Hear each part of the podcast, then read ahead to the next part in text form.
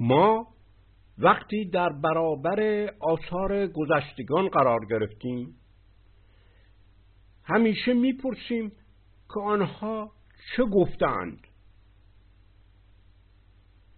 چه گفتند؟ این سوال به خودی خود راه درک آنها را به ما میبندد و چنان که انگاشته می شود علمی هم نیست.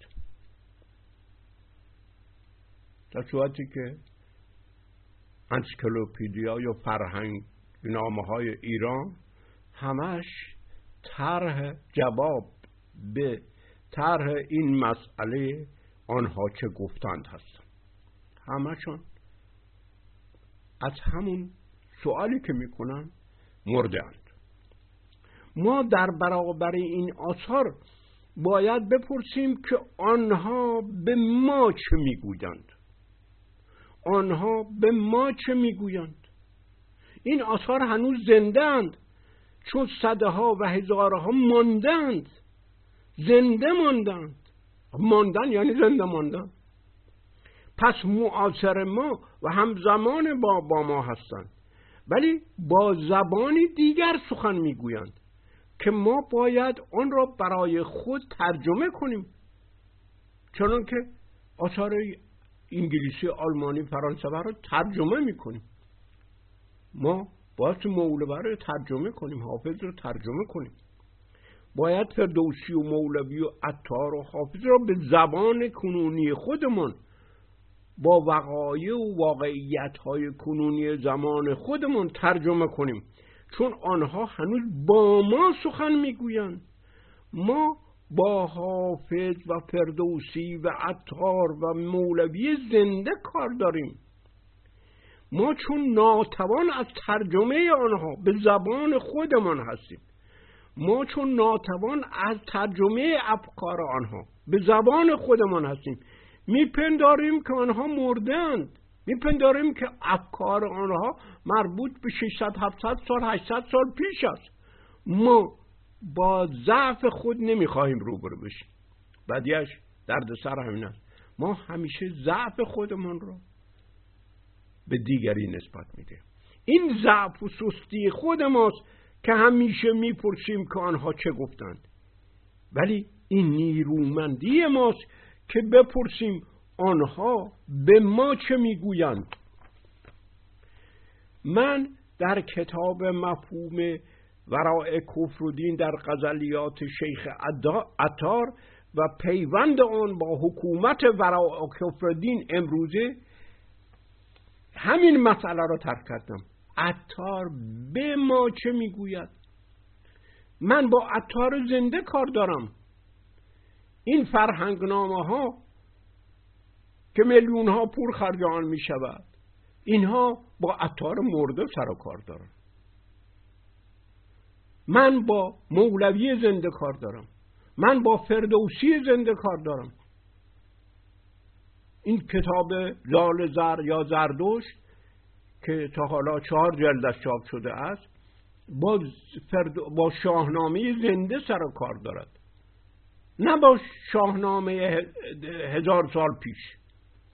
با فردوسی زنده سر و کار دارد. در این کتاب مفهوم ورای کفر و دین در غزلیات شیخ عطار یک پاره می آید که درست همین مسئله روز ماست. فقط ما ما را عادت دادن به گدایی. اگر میلیون ها هم در خانه داشته باشیم گنج هم در خانه داشته باشیم تا گدایی نکنیم خوشحال نیستیم. این کفرودین مفهوم کفرودین دو رویه یا دو دیدگاه از حقیقت. این تفکریش اندیشه است که عطار برای ما صده ها پیش تر کرده است و جواب زنده به آن داده است. ولی ما هیچ وقت نرفتیم این رو ترجمه کنیم. به مقولات سیاسی و اجتماعی خودمان به قوانین خودمان. وقت همیشه می‌گوییم که ما نداریم ما گداییم. عرفان با کفر و دین با کفر و دین به نام حقیقت و ضد حقیقت روبرو نمی شود ببینید در قرآن و در سایر ادیان همیشه اینجور. با کفر و دین روبرو میشن. به نام حقیقت و ضد حقیقت. ولی عرفان نمی کند این کار رو بلکه آنها اسلام و سایر ادیان و عقاید را دو روی از یک حقیقت می‌دانند که هر دو شیوه کشش خودشون را دارند. کفر را ضد حقیقت نمی‌داند بلکه کفر را رویه دیگری از حقیقت می‌داند عرفان اسلامی وجود ندارد. چون عرفان نه اسلامی است نه مسیحی نه یهودی نه زردشتی. عرفان همیشه ورای اسلام است همیشه ورای کفر است ورای دین است ورای سای همه عقاید است. این ویژگی عرفان است. گر گویندت که کافری چیست او عاشق زلف پرشکن باش. گفت تو عاشق روی حقیقت باش. وقتی تو عاشق روی حقیقتی. زلف حقیقتی. کافر. یعنی وقتی تو سیاهی ها یه حقیقت رو دوست داری. می‌روی جست به جستجوی آن. تو را می‌کشد به جستجو. ورگویندت که چیست ایمان؟ گو روی تو ببین و نعرزن باش. اینجا وقتی کفر و کفر نماد سیاهی و تاریکی و پرپیچ و تابی حقیقت است. ایمان نماد روشنی و سادگی و آشکارا بودن حقیقت است. کفر و ایمان علا رغم تضاد متمم و مکمل هم هستند. چهره و زلف متمم همند. نه منکر هم و نه متناقض با هم. از زاد و تضاد در حقیقت هست و برای حقیقت ضروری است. هر دو زد دو ضد در حقیقتند. نه یکی حقیقت و دیگری ضد حقیقت و بیرون از حقیقت و بیگانه از حقیقت. ببینید این مسئله آزادی ما که امروز در مورد حکومت طرح می شود و این همه دم سکولاریته و جامعه مدنی و تبعیض و فلان و فلان زده می شود آه این افکاری است که صدها در ایران عرفان ما ترک کرده پیش از آن فرهنگ سیمرغی ایران ترک کرده بوده است. ولی حقیقت هم روی دارد و هم زلف هم روشن است و هم تاریک. ایمان کشش به سوی روی حقیقت یا به دین است. کفر کشش به سوی تاریکی و پیچیدگی و ناهمواری حقیقت یا به زلف و موی است. حقیقت فقط در روشنی تجسم نمییابد بلکه تاریکی هم تجسم حقیقت است. از سوی فقط از راه مستقیم به حقیقت نمی‌توان رسید بلکه از راه های پرپیچ خم و ناهموار و دشوار و از بیراه ها نیز می‌توان به همان حقیقت رسید. حقیقت همیشه روشنی است که پیش ما افتاده باشد. بلکه باید در جستجو در تاریکی در همون زلف جست. حقیقت هیچ راهی را بر راه دیگر امتیاز نمی‌دهد و روشنی بر تاریکی امتیاز ندارد. روشن فکر امتیازی بر تاریک فکر ندارد. برای حقیقت چه کسی از راه مستقیم به او برسد؟ چه از راه کج و پرپیچ و خم تفاوتی ندارد؟ راه مستقیم از دید راحت طلب ما مطبوع تر است نه از دید حقیقت. حقیقت دو گونه جاذبه متضاد در انسان دارد. حقیقت دو گونه جاذبه متضاد در انسان دارد. از سوی باید متوجه این نکته بنیادی شد که حقیقت چه در چهره زیبایش و چه در زلف پریشان و تاریکش کشنده است می‌کشد. حقیقت می‌کشد. اینها را جذب می‌کند و با جبر و زور و فشار و ترس و تهدید و ارعاب کاری ندارد. ببینید ما امروز دم از خشونت اسلام و اینها می‌زنیم. قهر. اینها هزار ساله است این مسئله را ترک کردن. همه عقاید چه کفر و دین چه دین خوانده شوند بنیادشون جاذبه است. به دینسون تعظیم و پرستش روشنایی و تحقیر تاریکی و نفرت از تاریکی در عرفان ترد میگردد. چه راه مستقیم و چه راه دور و گمراه و بیراهه برای حقیقت پیمودن فرقی ندارد. هر کسی سیر تکامل خودش را دارد. راه مستقیم و روشن و هموار فقط برای تنبل و تناسا که دنبال راحت الحلقوم میگردد. امتیاز بر راه تاریک و ناهموار و دشوار و خطرناک دارد. یک مکتب فلسفی روشن. یک آموزه روشن که با اون روشنگری می‌کرد. چنین چیزی به این معنا حتی کل حقیقت را نمی‌گوید. قوای تاریک انسان و تاریخ و جهان. اهریمنی و ضد حقیقت و پوشنده حقیقت نیستند.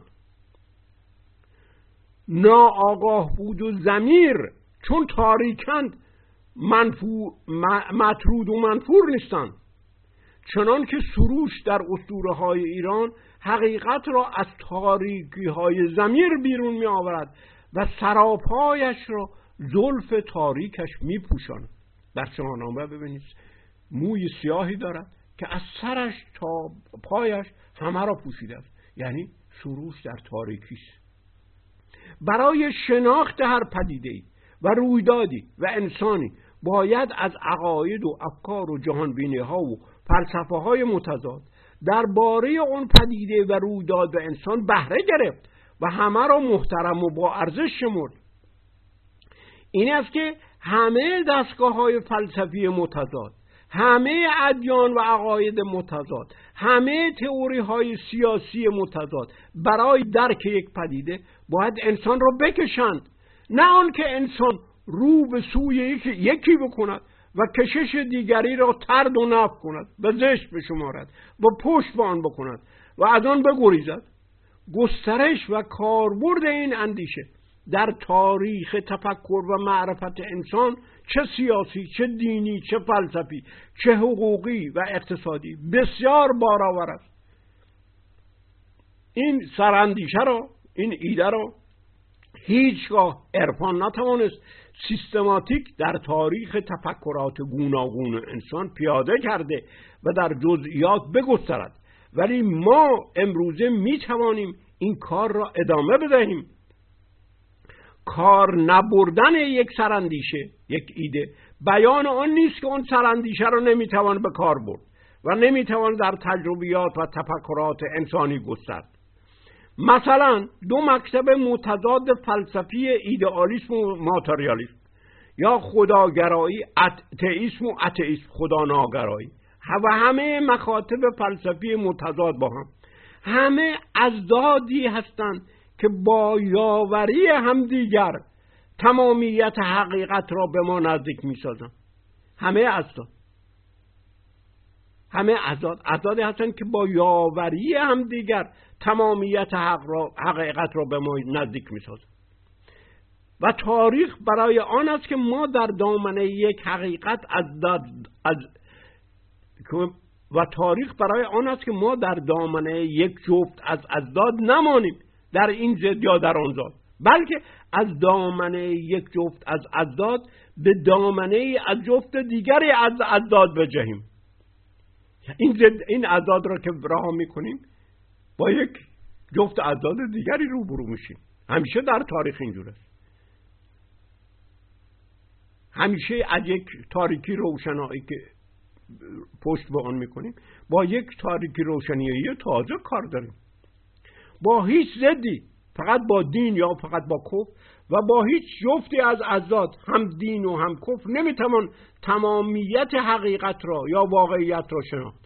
نیاز به سیر در همه کفرها و همه ادیان هست. پیدایش دو فکر دو عقیده دو فلسفه دو ایدئولوژی دو دین زد در برخورد با جهان و زندگی و یا هر پدیده و رویدادی یا تجربیات انسانی نشان ضرورت وجودی هر دوی آنها هست. البته این پیدایش دوزد با مفهوم زردشت آمد. ولی فرهنگ سیمرغی با با پدیده تیپ سر و کار داشت. یک حقیقت رو هیچ وقت در ازداد نمی‌فهمید بلکه یک حقیقت رو همیشه در دامنه رنگارنگیش در طیف رنگهای به هم پیوستهش می‌فهمید ولی عرفان در موقعی که با اسلام یا با کفر یا با دین روبرو شد مسئله ازداد بیشتر گرانگاه فکر بود. نفی ضرورت هر یکی سبب به تأخیر افتادن درک ضرورت دیگری می شود این از داد دینی از داد فلسفی اینها. درک یکیشون نفی سبب تأخیر درک ضرورت دیگری می شود نفی ضرورت هر یکی سبب به تأخیر افتادن درک ضرورت دیگری می شود به جای آن به جای آن که آن دو در کنار هم ضرورت خود را بنمایند در پی هم دیگر ضرورت خود را می نمایند ببینید در پارلمان های اروپا این ازداد در کنار هم در پارلمان نشستن. این طیف وقتی حقیقت اجتماعی تیپی می شود این تیف در پارلمان در کنار هم دیگر نشستن و همه حق گفتار دارن. با آن که اون دو با هم به یک سان ضرورت دارن در ازاد مثل اتئیسم و تئیسم ماتریالیسم و ایدئالیسم. با آنکه آن دو با هم به یک سان ضرورت دارن کفر و دین به یکسان برای انسان ضرورت دارن.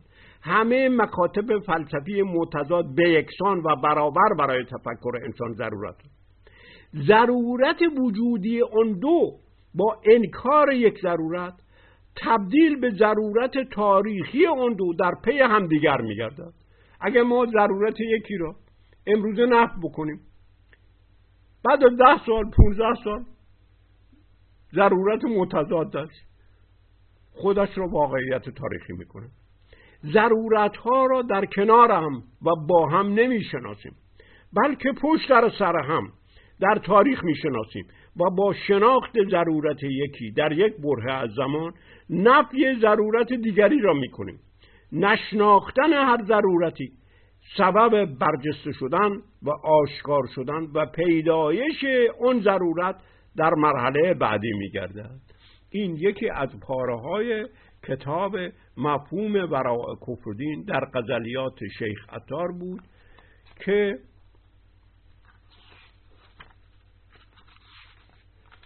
در سال 1993 در لندن چاپ و منتشر گردید.